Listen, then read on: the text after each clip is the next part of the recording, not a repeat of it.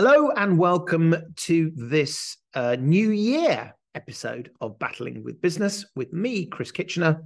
And me, Gareth Tennant. In this podcast, we explore ideas and concepts around teams and teamwork, leaders and leadership, and all things in between. It's a discussion between a former Royal Marines officer and a product manager from the world of business, comparing and contrasting our experiences as we attempt to work out what makes teams, leaders, and businesses tick. And this is our end of year new year episode. We talked about what kind of things we we might talk about in the episode and what we might do. And obviously we've recently done the Christmas episode where we um, steadfastly avoided talking about Father Christmas and what kind of a leader he was. But we we were thinking about this. Um, the first episode of Battling with Business went out on the 26th of January 2023. So the 26th of January this year. Yeah. We're kind of coming up to the first year, certainly in terms of how we do the recordings as well. Yeah. And so we thought what might be interesting is just a little bit of a reflection we, we got a glass of wine in hand and so we can frankly we can sit back and talk about stuff that puts a smile on our face. And you know maybe there's a maybe there's some stuff that's interesting in here. Either a whether you've been a follower of the podcast and listened to some or indeed all of the episodes or whether you're interested in hearing sort of our experiences recording what is now well over 50 episodes. Yeah. well look gareth why don't we start well, firstly, Happy New Year. Oh, Happy New Year to you. Did you have a nice Christmas, Gareth? Given that it's the 30th of November, it's difficult you, for me to answer that. You've ruined it. You've ruined it. Well, we're looking forward to having a wonderful are, Christmas. Yeah. Um, first year. Yeah. First of all, did you think we'd even get here?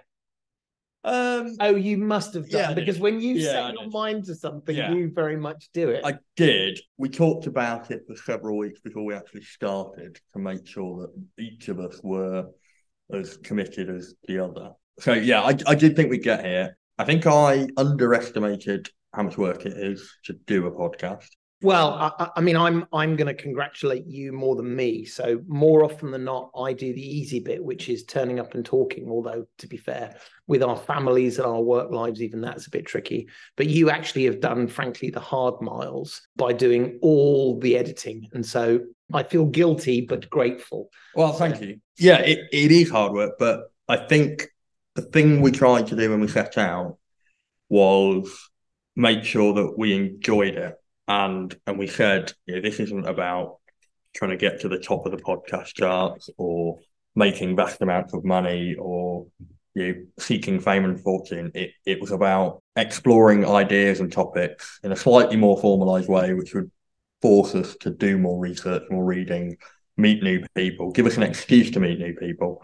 And and I think we've done that and I've thoroughly enjoyed it uh, and it's been it's been really interesting, which we will get into talking about. Yeah, we absolutely will. But I, I mean, I I concur with you, which is, I think it's a novelty when you start. And we looked at the data, and I think ninety percent of all podcasts in the world finished after episode three or five or something like that. Yeah. But this this really did for me give us an excuse to have these conversations, which actually you would occasionally do on an ad hoc basis, but this has almost forced us to have a bit more rigor. Yeah, it, for me, it's been really interesting because the thing about a podcast is you're trying to attract listeners, you're trying to grow your audience, you're trying to develop the content, and there's a there's a whole world of sort of media production engagement, social media, and, and it's, it's a world that I've not really been part of or had any experience of. But we do talk about fake news, we talk about sensationalism, we talk about information flows, and there is a there is a draw to be sensationalist, to to create those clickbait discussions, content, subjects that that are going to uh, almost cheating and you know getting a whole load of listeners because you're you're being provocative. And I think we set out from the very beginning making sure we don't do that. And it's it's interesting how how much you start focusing on the numbers, focusing on how many followers, how many downloads we got. And I I hope going forward we continue to stick to the the principle of we talk about things that interest us. We we research as thoroughly as time allows, but we don't cut corners in the the analysis that, that you and I talk about. We're not trying to create controversy. I like the fact every every episode isn't us going, what's the title that's going to get the most people yeah. to download it. We have little time to think about these and record these, and so therefore the fact that it's it really is us figuring out on the on the go in many cases yeah. and working out how we believe I I have absolutely loved it, and um, it is cheaper go- than going to the pub, which is how obviously That's this all started. So, so at one sense, it's cheaper, so the families don't see us spending as much money going down the pub. But on the other side, I think they're sick of the sight of us turning up and, and saying. I think you should also apologise to Steve, who has missed out on numerous pub trips because we've been recording rather than pubbing. That is very true. Maybe we'll have to combine and do both of those things. We should record an episode from the pub. There's a that's a yeah. that's a great. We're going to come back, by the way, the, towards the end of this, and we're going to talk about some guests and also some uh, what we want to talk about. But I love that idea. In fact, I think for 2024, more on-site recordings. I know yeah. we've got I know we've got one or two ideas around that, but I like the idea of going where some of our guests are as well. Yeah. But for me, the thing that has kept it fresh and interesting is the range of topics and the range of guests. I love the fact, and it it tickles me. We've started some of these episodes with an element of is this going to make sense in terms of what we're trying to talk about? So, I, I mean, I think one of my favorite ones, I'm getting ahead in terms of some of the guests, which was Ian Pegg, talking about Padres in the Second World War. And what we do is typically both of us sort of have guests we have in mind or people we've met. Interesting. And I have to believe Gareth was a little bit, well, okay, Chris, if you think this is a good idea. But what really tickled me was as we went through that conversation and every other conversation we've done, there's these little light bulb moments and we realize actually these the, the tentacles of management and leadership go in really unexpected places. So I've I've I've loved the range of topics, but I've also loved the unexpected nature where you, you we we can find these echoes kind of wherever we look as well. Yeah, definitely. And I, I think I come back to what I said before. It, it also forces us to to take the subjects quite seriously in a way that if we were just you and I in the pub talking about it, you wouldn't do the pre-reading to make sure you're not caught out. If you're going to have guests on, you can't just wing it. no, that's true. That applies a sort of level of discipline to the subjects that we're covering in a way that in my day job I didn't have. So I do a lot of reading around these kind of subjects for my day job, but there's no pressure to hit a deadline. Like you must, you know, be confident about talking about this mm-hmm. subject by this time. So this has really forced me to read, but read about things that I wouldn't necessarily normally read about and explore new ideas. You, well, you, really, you that's really healthy. You were saying that one of our previous guests, Paul Armstrong, was messaging you and mentioned that he saw the Dolly Parton influencers episode and said, "Well, I wasn't expecting that," and then loved the episode. So, hi to Paul out there if you're listening. Yeah, but very kindly shared it in a in a mutual WhatsApp group that we're in, uh, the Technology Behavior Data group. Just to plug Paul's technology conference, and if you haven't got your tickets, they are still available for the uh, TBD conference on the 27th of February this year. And, and of, and of course, I will be talking again. And of course, you should listen to the interview we did with Paul, where we talked about technology Absolutely. and looking ahead. But the, the thing, the other thing that's I I've loved is it it's really kept that the flame of curiosity burning. Yes. Because one of the things that has become clearer to me as we've talked about a set of incredibly diverse topics is that actually the same themes pop up week after week after week after week. So I would argue 50 weeks ago, if you'd have said, you know, what makes a a, good leader, let's say, which is the the classic cliche, I would have probably given you sort of a stock answer. But 50 weeks into this, we've talked about this in so many different ways with so many different people.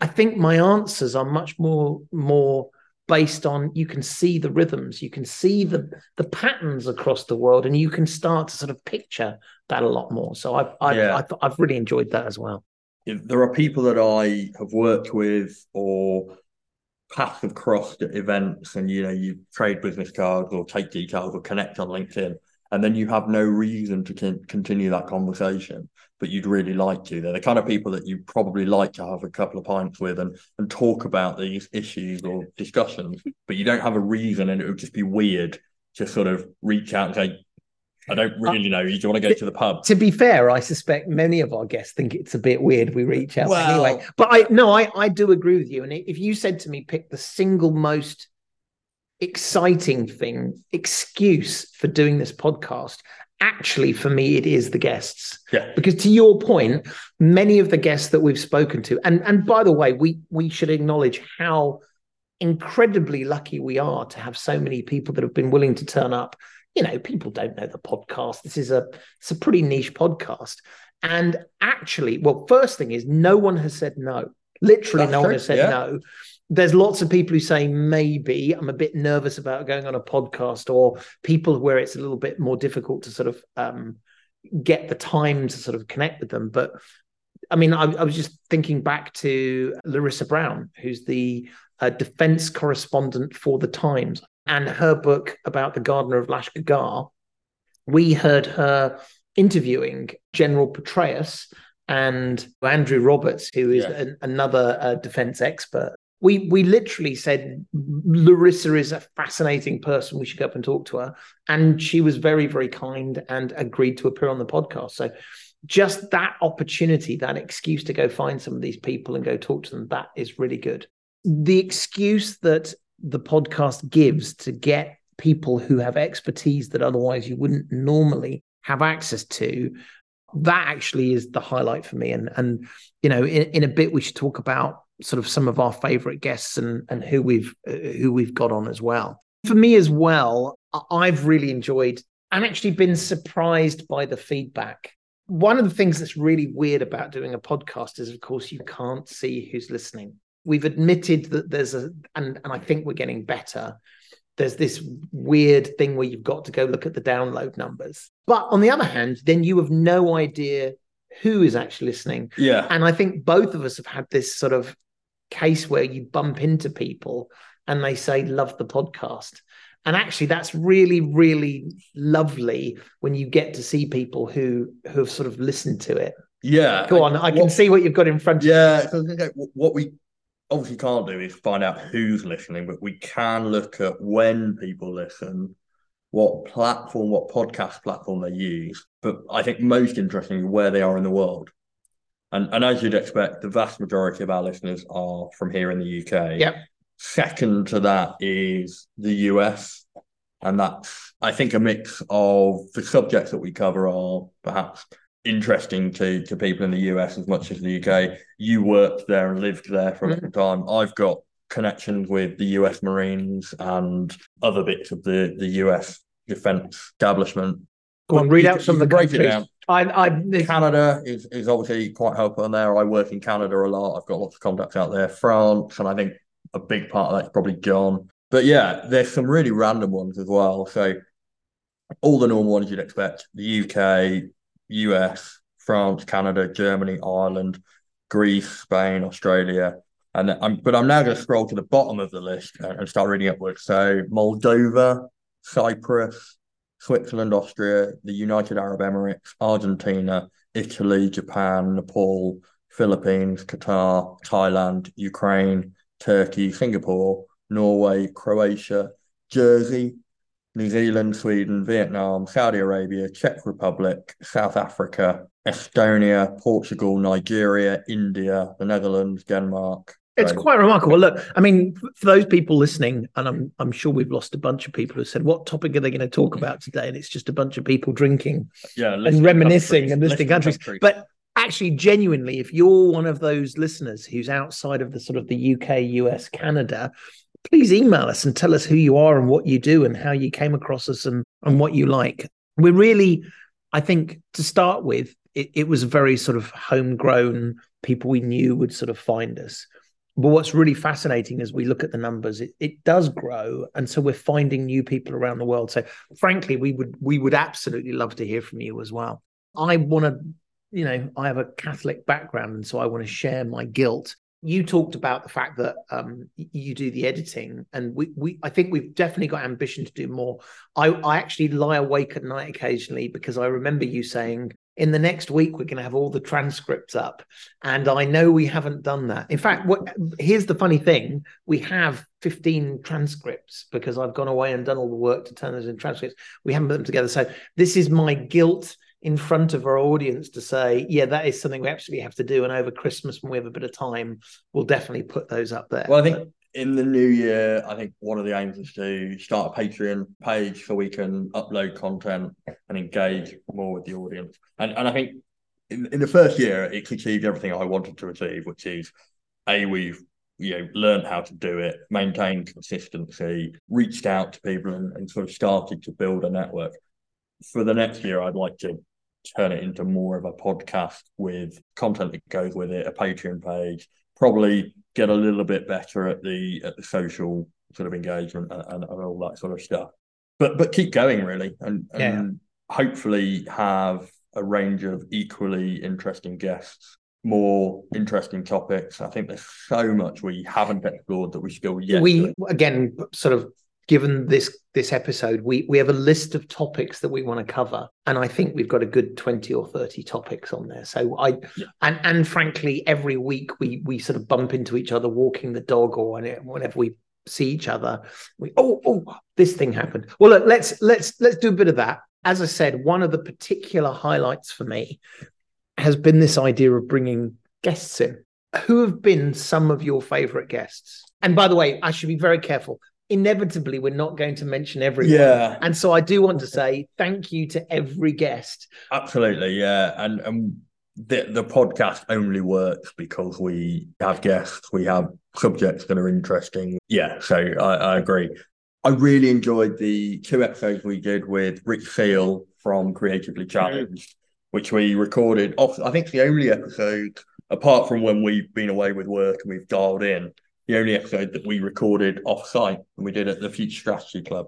And I really enjoyed those because they similar related subjects, but went in two very different directions. So one we talked about with Rich, who is a designer, the the role of leadership in design mm. and how design affects organizations and creativity affects organizations. And I thought that was a fascinating conversation. Well, he has a fascinating background as well in yeah. terms of the design work that he's done on things like um, I think it was Hyperloop. That was one of his that one. Yeah, the, the, Virgin Galactic mm. spacecraft, electric vehicles, mm. packaging, which is one of those things that is really mundane until you actually look at how it's created in the design. Well, and the, and the whole aspect of teams as well. Yeah. Um, and I I love the discussion we had about whether AI was coming for us. Yeah. And we talked so... about the role of AI in creativity, and and it was only this week I was having a discussion with some of my colleagues about AI, and that conversation came to mind when I said it's not whether the AI are going to beat the designer; it's the designer with an AI assistant is yeah. going to beat the designer. That, that human machine team. I just thought that was so interesting, and it was a refreshing conversation at a time where AI was sort of being talked about a lot as either this dystopian future we will all die we're all going to die or it's this utopian you know no no one has to work anymore we're going to solve the energy problem the energy crisis we're going to solve uh, global warming because because AI is going to help us and it's all going to be wonderful. And actually, what was refreshing with Rich was that conversation was very nuanced about how it affects now, how he thinks, and how we thought it was going to affect the future, and the fact that it is. It's not a utopia or a dystopia. But it was refreshingly optimistic as well. It's a thing we have to deal with. Mm. And there is opportunities, there is challenge, and there is risk but you've got to face it with optimism. You've got to face it with passion because if you if we're going to get on with AI and make it work for us, we've got to design the future that we want to live in. And that for me was the key key takeaway and, and, and such an interesting conversation. So what about you? What who's your well, so many. There's people who've noticed there's probably a little bit of a theme here where m- my historical interest typically lies in the Second World War. That's that's where yeah. I spend a lot of time. We've been really, really, really lucky to have a number of guests who come from that world. And one we had recently was Dr. Waitman Beorn, who not only is an ex US uh, Marine cavalryman, It wasn't Marine, Army, US Army cavalry. Army. Sorry if Waitman's listening. He'll yeah, now Mark be McGrath was US Marine. he'll he'll and I have to be very careful because I'm surrounded by by Marines. Who don't like being called Army and Army people. Well, I was about to like say, being called Marines. um, my my CEO, my US CEO is a US Marine, so I have to be very careful. I'm seeing him next week, so I have to be very particularly careful. Anyway, no, but but, Fi. but uh, hoorah, and apparently something about eating crayons. Does that, does that extend to the UK Marines eating crayons? Uh, I I've heard many a Matlow talk about Marine eating What? crayons. Where did this? Sorry for the audience who doesn't know, um, the the the British military and of course militaries around the world have a very robust uh, relationship with the other branches of the military. And so, for example, many of our RAF friends, people tease them about what life on the front line in their hotel room is like. You know, various things about the Royal Navy, which I won't repeat because they're, first of all, slander and and secondly honestly just genuinely not true from my experience but there there is particularly for, i've heard this more for the us marines which is the crayon eating that they eat crayons why why do they eat crayons So I think, and I, I could be wrong, but I think that is a reference to sort of kindergarten or nursery school children who eat the crayons, you know, the thick kids in the corner, which which is I find really interesting because in my experience, and I'm completely biased, of course, why would that be because if you cut me, I you know I I, I bleed the green. Royal Marines. green But in my experience, you know, the your your average Royal Marine, I'm not talking about commissioned officers or senior NCOs, your average Marine is far brighter. Maybe not academically, they don't necessarily have the, the educational background, but in terms of ingenuity, judgment, capacity to take in information than your average sailor, airman, soldier. Now there are exceptions, of course. There are bell curves in all organisations, but can i just say you, ironic. you slipped that in there brighter than the royal navy and you just didn't even pause there when you say that it's ironic that we're known as you know the, the thick kids who uh, who who you know failed at school so they joined the Marines. And actually, I think we were talking about this the other day. The selection criteria at the Admiralty Interview Board for commissioned officers in the naval service, the highest scores uh, go to Royal Marines and uh, aviators, aircrew. You're just saying that to make me feel better because, Well, in fact, okay. I passed the AIB. You did, yeah, so yeah. you're, you're trying to do Yeah. that. Okay. All right. Well, no, but going back to the guest, having Waitman on was just tremendous. So, Waitman is a professor of um, Holocaust studies. And I, I was very passionate for him to tell the story because it's not. I think the narrow story that I suspect many of our listeners have heard, but it was a much broader story. That in itself was worth it alone. If he'd have just come on and given us a historical lecture, that would be valuable. But I remember uh, before we started recording, I made the point that I wanted to be so careful that we didn't trivialize it and Yeah. then say, and, and these are the lessons we can draw. And I remember the moment in the conversation with Waitman where he said, Look, Chris, I think you need to stop saying that because actually there are clear lessons. Yeah. And and I thought that was such a really interesting conversation that that led us right back to the heart of what we talk about in terms of you know the standards you walk by the standards you accept i've used that phrase lots and lots recently where i work Good. but so i i, I love that Yeah, So- so I had Waitman down as, as one of my favourite episodes as well. And I think it's interesting. We, we obviously record several weeks in advance. We recorded that episode before the the horrific Hamas We attack did, didn't in we? Gaza, but we released it after and, and during you know it's ongoing the the current crisis in the Middle East. And, and a couple of people I spoke to, and I said, "We've just recorded this really interesting episode." And a couple of people said, "Oh, are you are you going to release it now? Are you?" There's a lot of conversation about anti-Semitism. There's a lot of you know, polarized views. It's a very contentious thing. We had that discussion and, and said, no, we've got to talk about it. And one of the things I I want to continue doing with this podcast is to not be afraid to tackle complex, contentious, polarized, heated, and loaded issues as long as we are honest with ourselves and honest with our audiences. And as long as we are, you know, upfront about that, we are not experts in in most of the things we talk about, but we shouldn't shy away from having difficult discussions. So I was really pleased that we we pushed that one out, and and actually all the feedback we've had has been really really good. So if you haven't listened to that episode, definitely want to, to go and see episode 43 i did my good I knowledge did, well no not good knowledge. I, I don't read much but i write notes apparently for the episodes. That was a good one. So, what, what, was one for you then? Yeah another one for me. Early on one of the first guests we had was um, colonel joe brown who, who is a, a, very close personal friend of mine anyway and we, we worked together a long time ago. Uh, and, and a lot of the things we talked about in the episodes are things that joe and i have had long conversations about in, in the past but really important conversations. And we met each other when we were sort of middling officers, like middle management, if you like, as um, both majors in me and the Marines, Joe in the Army, but working together in the same unit. Joe was the deputy chief of staff, and I was the operations officer. So I was responsible for sort of day to day meeting of the, the current demand and, and the deputy chief of staff's job is to manage personnel management, careers, retention, discipline. And so that we we overlapped a lot when we were talking about the people in the organization.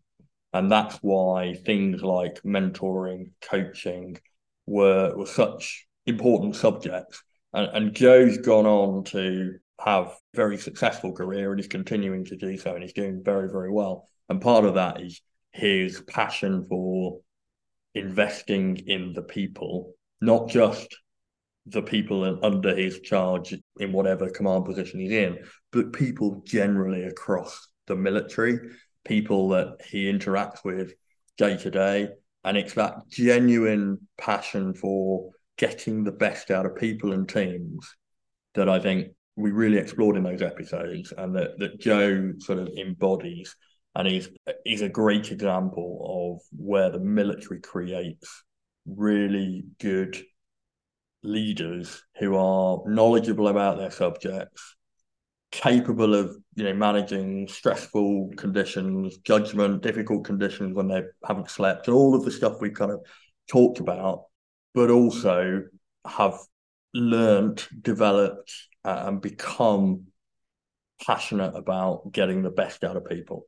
And one of the things we haven't talked about that it's only and it's not even on our list, and it's only just occurred to me that we should probably talk about is what value veterans have to civilian organisations. That's, That's a good one. We should definitely do. Well, we'll actually we'll come back to that in terms of episodes we want to do. See, this is this is the perfect example about why we do this, which is even when we talk about things which we think are just you know reminiscing the things we've enjoyed doing, new ideas sort of appear. And one of those is it turns out there are more people that want to talk about what makes good managers, good leaders, good business. We've been lucky we found all of these people, but I think the point is they already existed. We just we just connected them. So yeah we we have talked a lot about curiosity and i think for all of our listeners go talk to people you work with go talk to people you know and if you haven't done that i think you'll be surprised actually how much people want to engage in that conversation so we're lucky we've got this network of people and we can find these people please don't underestimate the person sitting next to you the person you work with your manager, the people that report to you, I think they're super valuable, super valuable. And it, it, it's a really interesting conversation that everyone has a perspective. That's the other thing I think we've learned this year. Yeah, absolutely. So I've got, I'm going to put these two together again, and I think they represent, um, again, this idea of the the value of history can tell us some interesting things, but also what's been great about this podcast is a chance to connect with old friends and a chance to make new friends. And so, uh, Ian Pegg, episode 32, yep. write that down, who talked about the role of chaplains, and I I've mentioned that one already today, but I I love that because. I'm going to pour some it, wine. please, whether, please. Shall I do it loud? You have to do it loudly. We we had someone say how much they enjoyed that, so you should do that. But I love that because just this idea of chaplains in World War II, it, as I said earlier, you would think, oh, what could we learn about this? And yet it was super enlightening. And then we went to someone else who's an so Ian as a new friend, a friend yeah. of the podcast and a and person I've got to know. That was great. That was a great episode. But then another one, so Mary Brazier, who I've known a little bit longer, and we met on a, a World War II battlefield tour, who talked about um, uh, RAF uh, aircrew and stress and how you dealt with that. And and in what we've often found with our our guests particularly the ones who come from a historical background is that they often their interests historically reflect their interest in day to day so ian is a senior manager in a government organization yeah. and mary is a senior manager in the in the nhs so i i love those. So uh, ian's was uh, episode 32 the role of chaplains and uh, mary was uh, episode 40. Sorry, Ian was episode 32, Mary episode 45. And fantastic, these unexpected insights, frankly, and the excuse to learn interesting new stuff as well. Yeah, absolutely. Um, I think I think finally for me, talk about guests we've had on, it's a, a very recent one was Mark McGrath. We're going to talk, I think, about some of our favorite episodes, and I'm pretty sure John Boyd will, will come up as, as one of those. John Boyd being the late lieutenant colonel from the US Air Force who came up with the concept of the OODA loop and, and a whole load of thinking around adaptive systems. We did John Boyd in the influencers episode, and I think we both agreed that we had potentially sort of done the subject of John Boyd justice, but hadn't gone into anywhere near enough detail around the concept of the OODA loop itself. Uh, and I happen to have already been talking to Mark McGrath, who's a former, in fact, I'm not allowed to say that, a US Marine. Yeah, because you're never a former US former Marine. serving artillery officer, but a US Marine, so once a Marine, always a Marine, Semper who then through a 20 year career in asset management, a master's degree in economics, had and, and a prolific reader, you know, such a bright guy with so many references and insights to, to talk about the the realities of of what we mean by the concept of the OODA loop. And I talk about it as a concept rather than a model or a process or a thing, because the, the key point that came out of it in both the, the John Boyd episode and our interview with Mark was how much this is an evolving yeah I, I don't think we i don't think we successfully completed scratching the OODA loop itch no but that, that but that's the, topic point. of that's the yeah. point of it which is there's so many dimensions to it and rather what, than it's definitely not a circular diagram that was one thing mark was very clear yeah, on yeah. don't draw it as a circle and one of the things i absolutely love about mark is his passion for the subject and his recognition that this is not about telling a story about somebody else's work. This is a continuation of an evolving organic thing, organic developing understanding. It's a field of research, not a concept, a doctrine, or a model. And so for me, you know, a brilliant, only just been released, but a brilliant episode and one that I thoroughly enjoyed. And I can't wait to have Mark back on the podcast in the future. And we could obviously advertise Mark McGrath mm. and Ponch Rivera's podcast, No Way Out. If you want to know more about John Boyd, dynamic systems, mm. and OODA loops, absolutely the podcast to listen to. No Way Out. It's brilliant. Yeah, fantastic. And another example of one of those people who my head hurts at the end of it because of those. But in a good way. In a good way, yeah. because so the source. Um, last couple of people. Um, a, a, very old friend of mine. Sorry, that sounds like he's old. What I mean is, I've been friends with him for many years, Douglas Waterfall.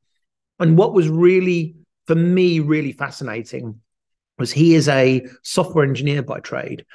And I loved his take on leadership and management. So his episode was all about why teams don't work and hubris and humility. So that was episodes 29 and 30.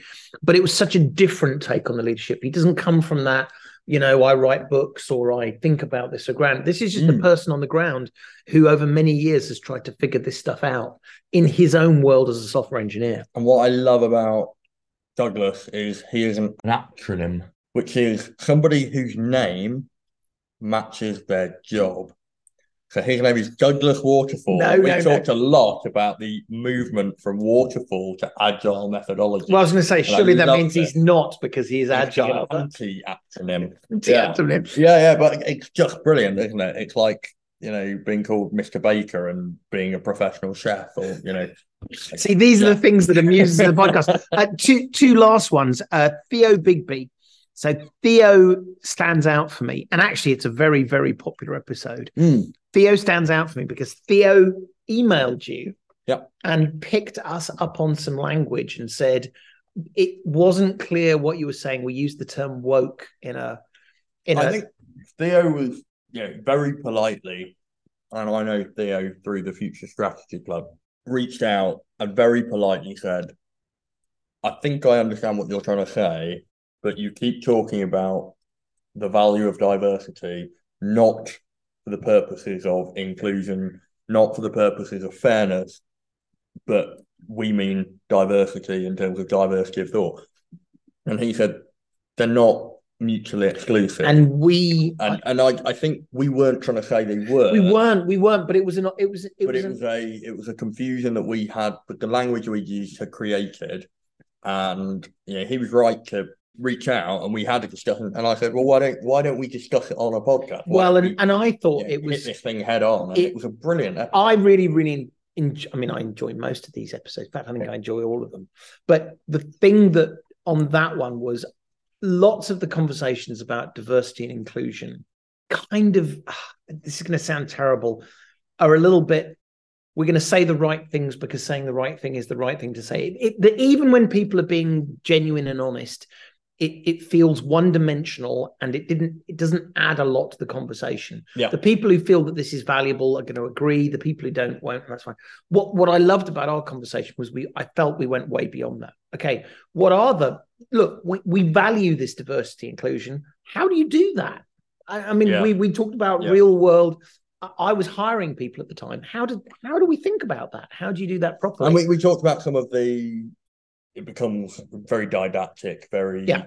doctrinal. Like and this is the right thing to do, and therefore you can't question it. But there are complexities that Absolutely. come from starting to talk about inclusion and diversity that I think we we discussed. I don't think we necessarily solved the problem. no but i talked about them as as real world problems and challenges and the the frictions that are created.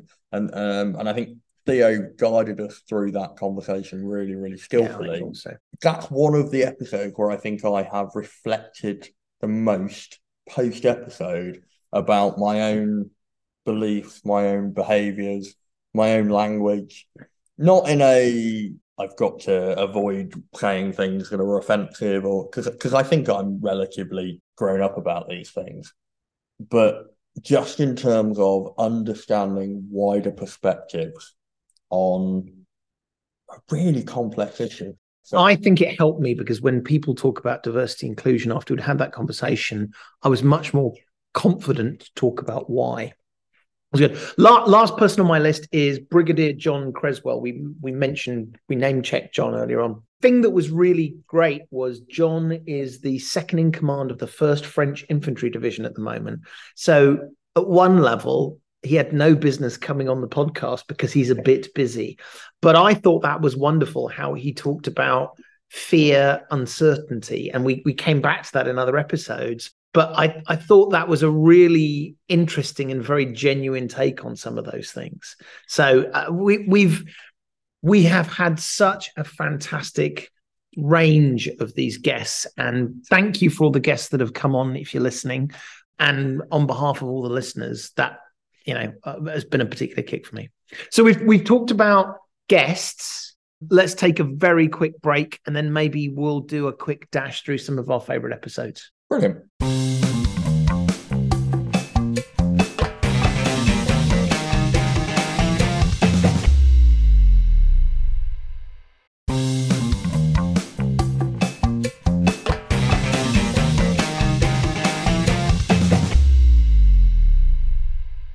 Uh, welcome back. Hopefully, you too has a have a has a have a glass of wine or beer. Sorry, I realise there's not much wine left in this bottle. That Now you're got. slurring your I'm words. slurring my words. New Year. It is New Year. Well, hopefully everyone is also equally relaxed. There's a bunch of quality street wrappers, empty wrappers lying around. Um, we we talked about some of our favorite guests, and mm, I just wanted to spend just a few minutes talking about some of our favorite episodes as well. And I guess it goes without saying, if you've not caught any of these episodes, or even if you've caught them but you want to go back and listen to them, please do. We're well over 50 episodes now. They're all available. Go download them and have a listen. Can actually, can I admit something? I don't know if this is terrible or not. I listen to all the episodes. Now, I know lots of people who sort of do grander things and they say, Oh, darling, I never, I never listen to myself. I am fascinated because when we record these things and we're having conversations, I'm very much in the moment. And so we're sort of thinking and reacting and talking. And I found going back and listening to it is I can't remember what I'm going to say next or any of our guests are going to say next. So Yeah. actually, that's a terrible, I'm probably a very bad person for doing that. But I I, don't. I don't think so at all. I, I agree with you. The the process of recording an episode is very very different. I don't tend to listen to the episodes when they're released well, you've, rec- you've because edited them. I I go through the edit process. So I get to normally two or three weeks later listen back through as I'm editing. But yeah, you get a very different perspective. You do, don't you? To the conversation, fascinating. effectively as a third party listening to yourself talking Yeah. which firstly I find deeply uncomfortable. I think it's natural to hate the sound of your own voice and and not like listening to yourself talk. But once you get over that, actually what I find reassuring, I suppose, is I listen to the conversations and then I I second guess what my answer is gonna be. I was going to say, I do. I'm, mar- more often than not, I'm- know, I'm along- pleased that I occasionally have mildly interesting things to say that Yeah. surprises me. But I also I tend to have the same views even two or three Yeah, weeks later. Uh, that, Well, one, you know, one would hope so. I'm going to start with one of my favorite episodes, and and actually one of the reasons why it's my favorite episodes is I would argue this is one of the topics that ultimately led us to, to me saying yes, let's go do this this podcast. Fact, I can't remember who did suggest we were going to do this. Was it you, or me? You. Oh, I must like the sound of my own voice. But this is a topic. This was episode number three.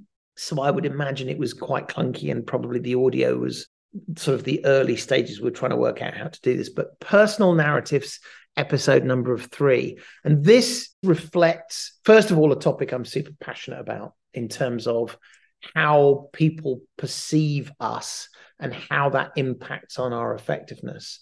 To this day it's i i do lots of coaching and mentoring. And when i have this conversation with those people and i talk about this idea that it's not how you think of yourself it's how individuals see you and how that can have a huge impact on how successful you can be and whether or not you are able to solve their problems along with your problems I really enjoyed that. So um, maybe I have to go back and listen to it again and see whether I was talking nonsense. But that was that was definitely uh, an episode I enjoyed. So if you haven't listened to it, maybe you caught up with the podcast later. Do me a favor, download episode number three, personal narratives, because it's it's a you'll hear stories of why that matters to me. I've Oh, heard out of conversations I've had with people who've listened.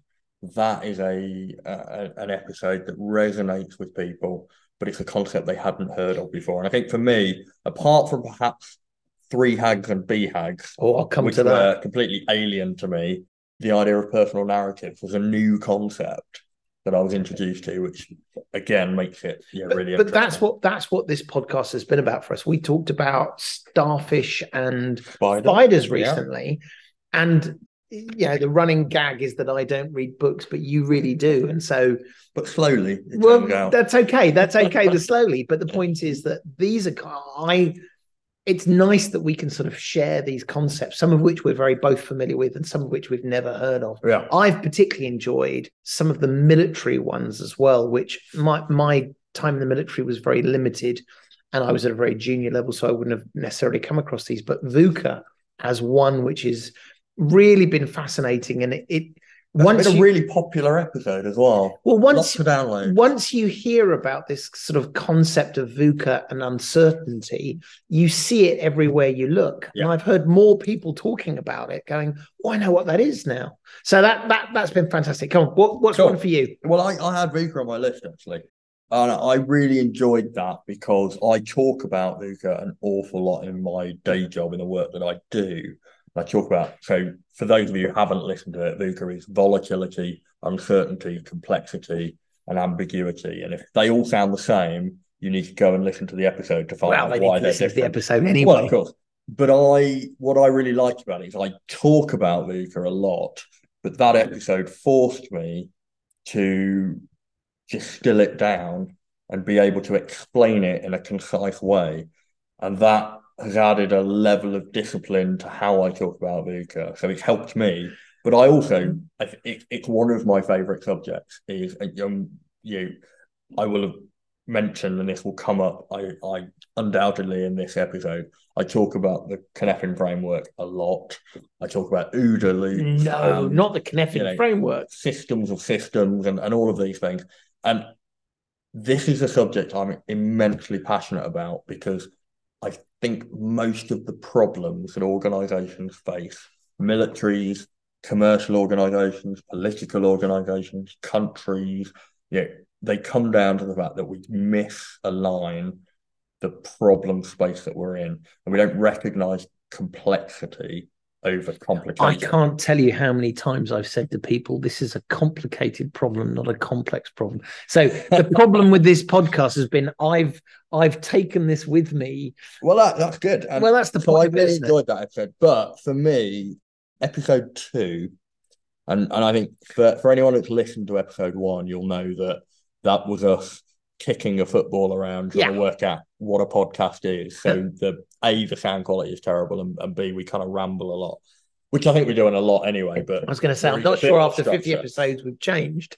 But episode two is missions, purpose, vision, and goals, and what's the point? And and again, it was an episode that made me really think about when we talk about objectives, when we talk about goals, when we talk about purpose.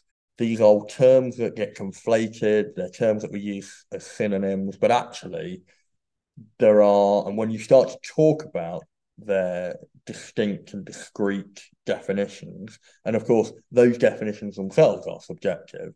But when you start to talk about it, you get into these discussions in the margins of what's the difference between, you know, a vision and a goal, and what's the difference between a mission and a purpose. What I really liked that was the episode we released within 24 hours of it being released. I had two independent people saying, This is a problem my organization has been talking about and they've been going round and round the buoy on this, or if you're American, the buoy on this for weeks.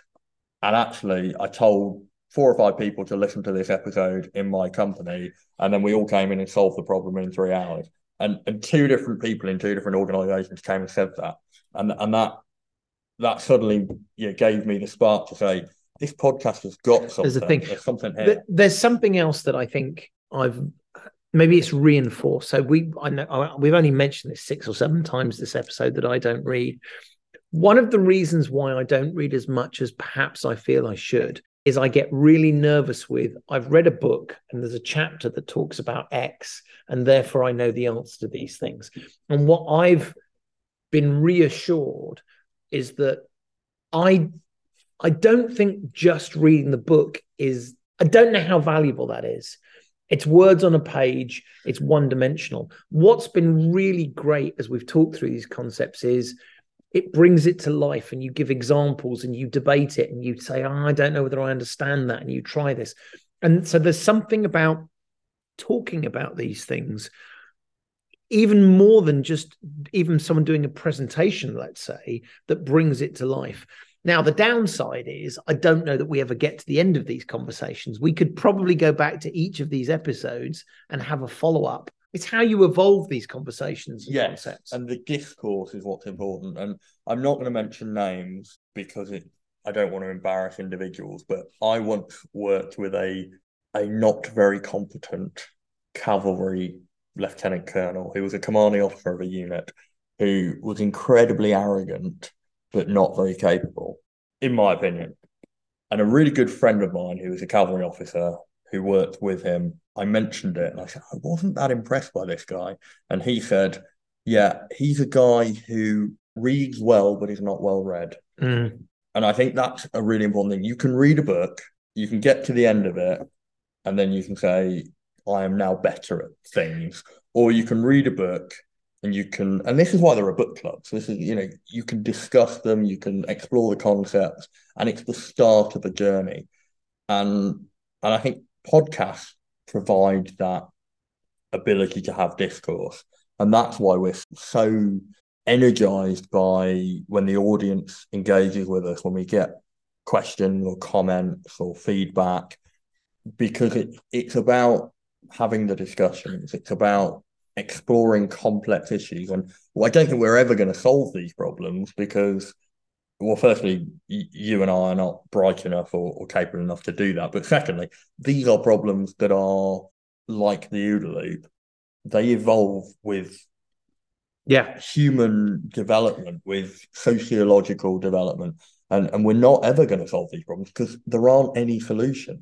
Are you telling me that complex problems rather than complicated problems. You have learned something. I have. I'm very proud. This is true. This is really true. Um, there's there's uh, so going back to favorite episodes. Um, there's two that I'll pull together, which is ten reasons to spot when your project may not be on track. That's episode 21. And what's the point of meetings? Episode 22. Um, that was a lot of fun. It was a lot of fun, and it was clickbaitedly named "How Not to How to Make Meetings." Having spent a couple of minutes at the beginning. I know, I know, I know. We I, don't do that. We we weakened for that one. We did weaken on that one. But what what I enjoyed about both of those episodes, and they're very practical. They're they're probably are sort of the equivalent of a blog post of the 10 things you should know. But what I loved about both those episodes was both of them were triggered by something happening to me at work and going, oh, yeah. And so that the uh, how you know when things aren't going right was something had happened that day in the office when I'd gone, I can't believe I missed that. I should know better than that. And I literally scribbled down 10 examples that became the podcast. And likewise, the how to make meetings not suck. I can't remember whether I'd had a crappy meeting, but we just we it amused us, and that was one of those yeah. ones which was less it's a book, it's a concept, and more, okay, now this is just experience of how to do this. So I very much enjoyed those. Um, you mentioned BHAGs and three hags. so this was one of mine. But you go on. What, why was it interesting to you? Well, because it was an absolutely brand new concept, and I, I genuinely had never heard the term three hag or BHAG. And you introduced these ideas and these these concepts, and we discussed them, and I learned a hell of a lot. But as we went through, I I saw the golden thread to so we, we, we should say two, for people who've never people have never heard about this. So BHAG, big hairy audacious goal. So that's a it, it's how as a how as a business do you find your north star or yeah. the thing that you the, the thing we're going to get to the moon and then three hag is the three year highly achievable goal yeah, and it, it related so so much to the episode I mentioned, episode two, mission, purpose, vision, and goals, and it related to what we talked about in terms of strategy, and and strategy not being the same as tactics, and and again, there's whole episodes around this, but it it was an absolutely new concept but once again, it's brilliant. Those overlaps and those well, and I, there's a yeah. joy for both of us when you see one of these concepts that's so simple and so brilliant. My favorite bit about that episode was someone I I, I work with. I, I was chatting to them, and they literally went "BHAG" and winked. and I just think how that was not on my bingo card for 2023 that someone would use a quote from one of our episodes, wink at me. In other words, saying, I did listen to it, you know. So I thought that was absolutely wonderful, but a, a really great example. And it maybe we, you know, we haven't talked about this this much this this episode, but this was at the heart of what got us talking, which was BHAG and 3HAG is a very business, West Coast America, you know, yeah. private equity, venture capital kind of an idea. But what was really interesting was how we then said, Oh, that's really interesting. Does the military have an equivalent? And we kind of went, Well, yes and no. Yeah. It it was the perfect example of comparing and contrasting. Yeah. I rem- I can't remember which episode it was actually, but there was another one of those aha moments for me. And they they typically there's two or three of them in an episode, but You talked about the fact that the, the military is fantastic with its operational art. It's very good at it. It's what it does every day. And yet you then step slightly to one side and talk about acquisition, and they're terrible. And it well, was just this yeah. really, really interesting. that that is a really good example of military, the dichotomy of and, and the the sort of paradox, if you like, of an organization that spends so much time talking about how it's going to deal with uncertainty and challenge, and then shuts mm. down for the day. Well, goes back to I love it when he gets know, a bit of certainty and, and and absolutely can't cope. And and I was talking today with with a, a colleague that I work with, and he's ex-army, and we were talking about some of the brilliant things about militaries, about the army, about the Marines, about the Navy, the Air Force. Some of the cultural things that are great, some of the the ways that they can learn lessons and they can be adaptive, and then some of the things that really are disappointing in the fact that they can't learn and that there are there are some really challenging things about changing culture that the military epitomizes the worst of the worst in terms of cultural adaptation and yet it also epitomizes the best of the best well and, and, and i think that dichotomy that paradox that challenge yeah, that's at the heart of what we want to. Do. Well, but and in the same way, I would then say, no, no, I think you're wrong. I think it's the the business world that is the is the epitome of not being able to say it, that. That's interesting. All right, well, look, there are more episodes to do it. There are apparently more episodes to. Do. Let's let's do a quick couple of quick fire things. Guests next year. Yeah, Gareth, a couple of guests or maybe types of guests that we are we are claiming we're going to try and get next year for the podcast? Yeah, so these are, uh, I'm going to mention four people, three of which have already committed. One is not aware, but I'm hoping by naming them, you know, I'm going to. well, you're on the podcast saying you're coming. Sorry, yeah, yeah. I say you said you're coming. we said you were coming. So, so the first one is uh, is a, a chat that I said at the beginning of this episode that one of the things a podcast does is it gives us an excuse to talk to people that you wouldn't normally. And this is a guy who was my very, very briefly, as I left the military, was for a very short period of time my boss. But more importantly, I maintained a relationship with, went back and did some work for, and and and our paths crossed a few times. And then because he's so senior, I had no reason to talk to him until we had the podcast. At which point I reached out to him and said, I'm doing a podcast. Do you want to come and, and join? And he was really enthusiastic. The problem is he he left the army as a two star general, so as a major general, and as you'd expect, has stepped into an equally sort of high status role in the city and is an incredibly busy man.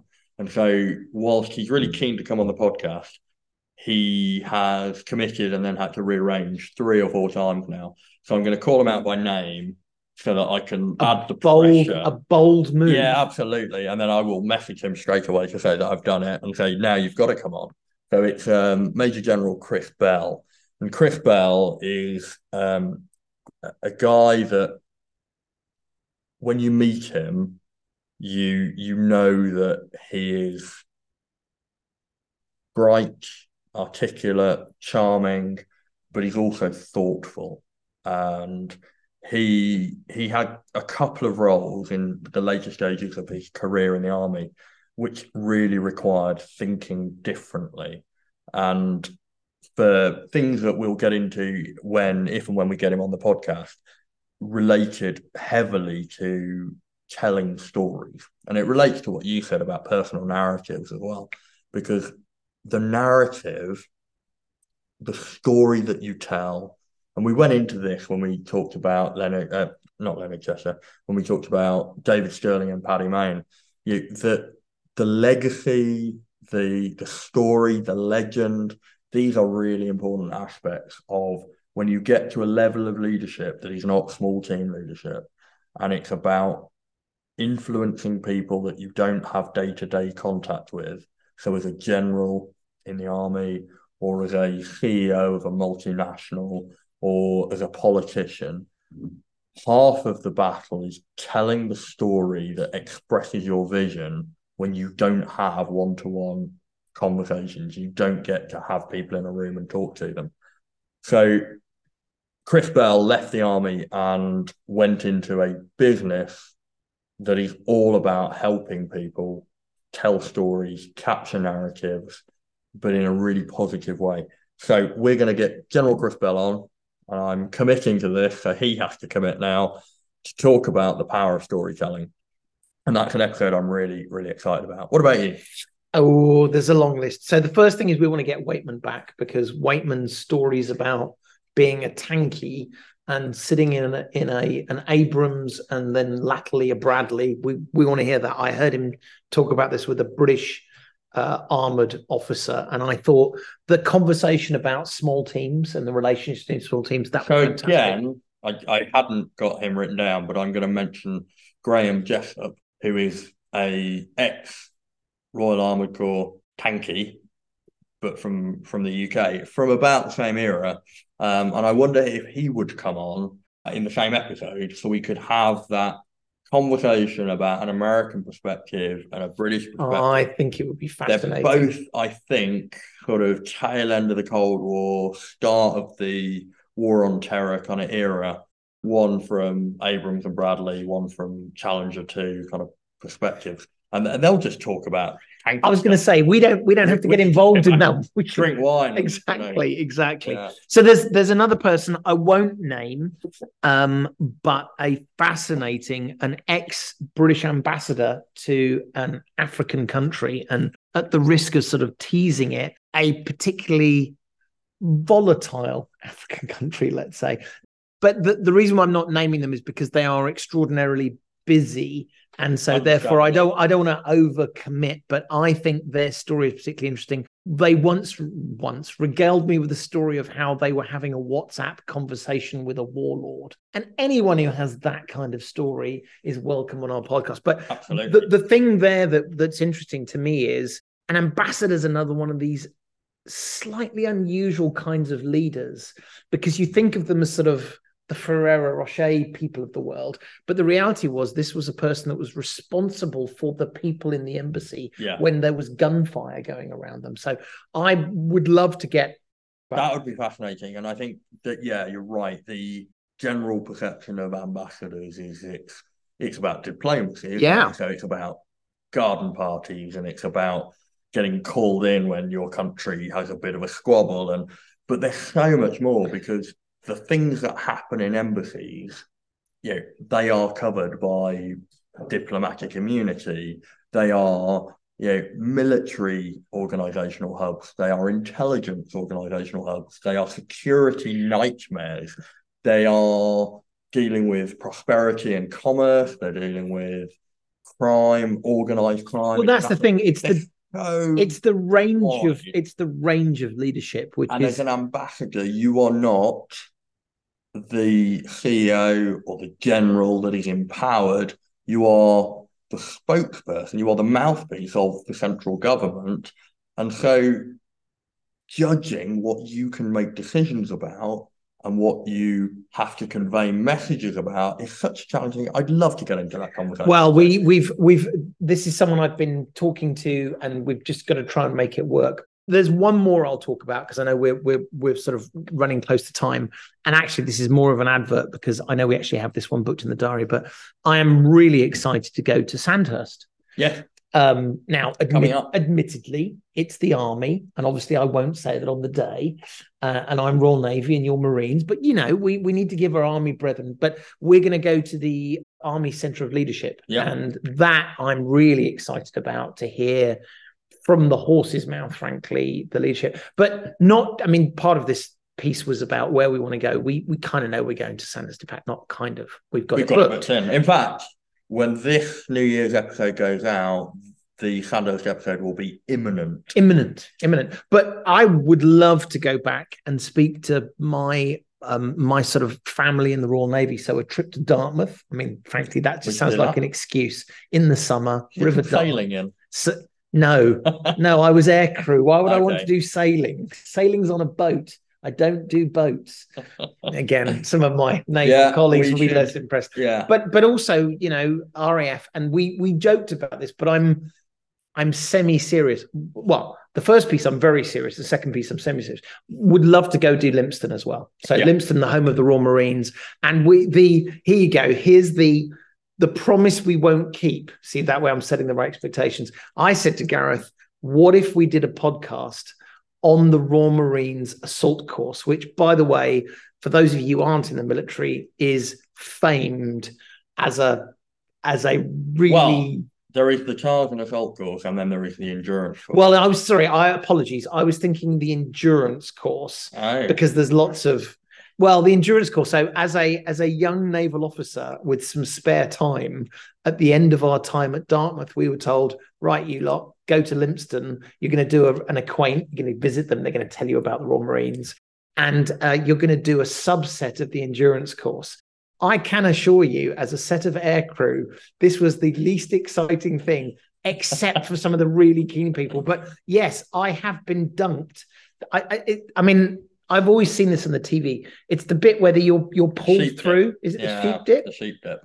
So we should Yeah, do that. A fully submerged. tunnel. Wouldn't that Yeah. be great if you could get some PTIs to shout at us whilst me being pulled through the sheep dip and you standing there with an amused look on your face? I can almost certainly arrange. we should that. do that. We should do that. So I'm going to write that down as a thing to achieve for 2024. Oh, I would love that because what you this is I can almost picture it, which is the me going and you going, Chris, we haven't started yet. this is the warm up, Chris. the warm up. Yeah. how, and how long is it? How long is the endurance course? Uh, so it is two miles of obstacles on Woodbury Common and then a four mile run back to camp. Sorry, I don't know if you could hear that. That was a deep exhalation of breath there, thinking. But I that would be a mm. fun thing to do because we could, as we go around, we could talk about the Royal Marines. What there you go. Yeah. You can tell me all about the Royal Marines. You can tell me about the ethos. You can tell me about the history. You can tell me about leadership. That's Yeah. what we do. We're going to go book that. Yeah, and I wonder if we could probably get the Commandant of Lympstone to possibly jump on for a, an interview. That I, I think there's things to explore there, definitely. I on a on a similar military theme, and again, I've got uh, again a verbal commitment, but we're trying to tie down the dates. Is a guy called Paul who is an ex Harrier pilot, but also was an air crash or air accident investigator. So when there is a fatal accident or a near fatal accident involving aircraft in the military, for logical reasons of neutrality, they get somebody from the another service, but also understands aircraft to do investigation. So Paul is a Harrier pilot from the Navy, so you will get on very well with him. But he was an air accident investigator to a fatal crash that was a uh, an RAF fast jet accident or incident. And and what I find really fascinating when I talk to Paul is is this difficult, almost paradoxical situation of these are machines that are highly tuned, technical, complicated systems that have to fly within the limits of you know, the way that they operate. We've talked about my annoyance at Top Gun in, in this podcast before. Have we? I, I've, I've mentioned it a couple of times, but there's there's things about the, the concept of the Maverick that I, I Oh, that's fine. with. Sorry, I thought you had issue with the film Oh, no, itself, and we would film. we would come to blows No, no, quite quickly Yeah, there. no, brilliant. No, that, that's fine. The term about Maverick, absolutely. but you have to respect the fact that these are aircraft that fly at phenomenal speeds. You you're doing eight miles a minute over the ground. You, the slightest movement has a huge implications, and, and the consequences and the tolerances are very, very tight. So you can't mess about. And at the same time, they're warfighting capabilities. So you are having to adapt to new threats. You're having to adapt to new tactics. You're having to adapt to new weapon systems. And it links very neatly to what we talked about with John Boyd in terms of the human dynamic and the mechanical dynamic Well, and and I want to ask him because the, the the having been briefly an aviator, Um, what causes accidents is Yes. another fascinating And- thing. and more the chain that causes it. how do you then get the lessons learned? Yes. you can, and and there's a there's a whole load of yeah cross pollinated from the air crash investigating world into the world of business about lesson learning, and there's a lot about psychological safety Yeah, and a whole load of stuff. But but for me, what I think really interesting is how do you allow mission command, something that we have espoused many times before on this podcast, the idea of pushing risk taking and decision making down to the lowest possible level so that people can adapt and learn and develop without allowing these phenomenally complex systems to get pushed beyond the limits of their capability.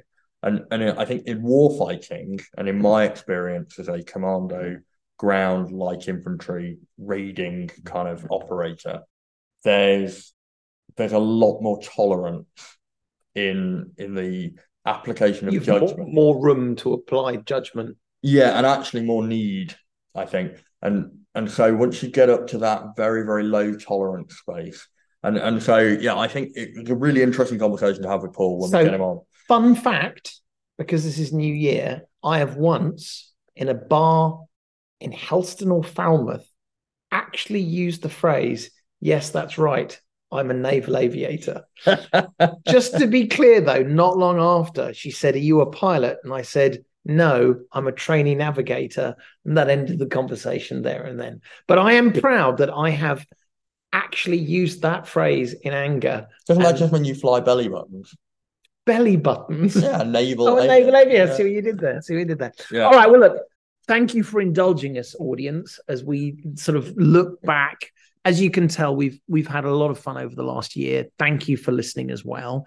Um, we've also got lots of exciting opportunities for for people we're going to talk to in episodes. Although, to be honest, even if you didn't listen, this is just an excuse for us to talk to these people. Yeah. The idea of going to Lympstone and doing the endurance course, probably with my family watching and laughing, that's fun alone. So um, you have to listen. And if you haven't subscribed, please subscribe because it will force us to do some of those things. But we hope you've enjoyed the content. Um, we've said at the end of every, every episode, you know, we do the spiel you're supposed to do at the end of the episode where you say, you know, subscribe if you like what you're doing, share with friends. We actually do really mean it. We really appreciate every single download, every single listener. We really appreciate your feedback. So if you haven't done so already, email us battling with business at gmail.com. That's business with two S's. You know, for the folks who are in countries that are far away from here, let us know who you are. Maybe we'll, this is very dangerous, I was going to say, maybe we'll imagine a prize for the person who emails us from the furthest place away and, and let us know what you're interested in hearing about. As you can tell, we've got, frankly, endless ideas but we'd much rather follow some of your ideas as well because that brings some of sort of the diversity of ideas and thought that we talk about so much Yeah. um we'd love to hear from you as well Yeah, let us know what your favourite episodes were, who your favourite guests were as well, because of course we can learn from that and we can see what works and, and well try. who else should we try to get on Yeah, absolutely. either what types of people or people you've you've you've seen speaking or you've heard of or you've read about Or or if you in fact yourselves think you've got something interesting to say, and yeah, reach out. We'll, we would love that. can, You know, the the delight of finding someone with a topic we've not thought about or bringing something new would be fantastic. Frankly, even if it's come to argue with us about some of the topics that you've heard us already talk about. On that note, let's let's call it not just a day, but let's call it a year, Gareth. Thank you to everyone. Uh, we hope you are safe, well, warm, dry, well fed, loved with the people you want to be with, and wish you a very happy new year. And um, we wish you all the best for 2024. Gareth? yeah, all the best for 2024. I hope it's prosperous and you achieve everything you wanted to achieve from it. So yeah, thanks very much for listening. Cheerio. Cheerio.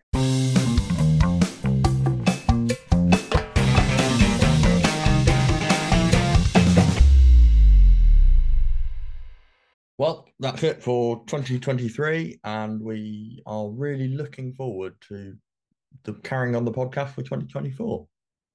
What you may not know is at the end of every recording, before it goes to edit and I cut in the theme tune, Chris has a habit of humming the theme tune at the end. Uh, and I've kept the edits for all of these throughout the year. And here is a compilation of Chris humming the theme tune to Battling with Business. We are now recording. Ding, diddly, ding, ding, ding, ding, ding. Hopefully, Gareth will have put in the real music here rather than me just talking about it. Will, will do that. Maybe I'll forget. Ding, diddly, ding, ding, ding, ding. Ding, diddly, ding, ding, ding. Ding, ding, ding, ding, diddly, ding, ding. Ding, diddly, ding, ding, ding, ding, ding, ding, ding, ding, diddly, ding, ding. Is it changing? Is it? Ding, diddly, ding, ding, ding, ding, ding, ding, ding. Oh wait, I wasn't recording that. Ding, diddly, ding, ding, ding. I, how do I do the variation? I don't know. I don't know Maybe- maybe you variations. need to- Is there a maybe you need to- jazz? Can you have Ding, a triangle? triangle. Oh. I have to come up with the jazz variation. Ding, diddly, ding, ding, ding, ding, ding, ding, ding. Definitely. Did you listen to the last one? Yes, the music's very. Ding, diddly, ding, ding, ding, ding, ding, ding, ding. Ding. Do we have to have a more solemn ding, diddling, ding, ding, ding, diddling, ding, ding? That's the more sort of A minor version of Yeah, uh. Yeah. Awesome. Lovely. Ding, diddly, ding, ding, ding, ding, ding, ding, ding. Ding, diddly. I don't know what the martial version of ding, diddly, ding, ding, ding, ding. It probably have But a, a Wagner Wagnerian, Wagnerian piece in it, yeah. feel to it. Ding diddly ling ding ding ding ding ding ding ding diddly ling ding ding. I can't remember what happens in the second verse. There we go. Ding diddly ling ding. Oh ding! I can't do country and western version Oh, of that that. would be amazing. Yeah. You want to get on a Here we go. banjo? You're gonna. I can't put in mime. I can't cut that. No, I know you can't Yeah. cut the mime in. I know you can't, but I did wave my arms in a robot-like fashion.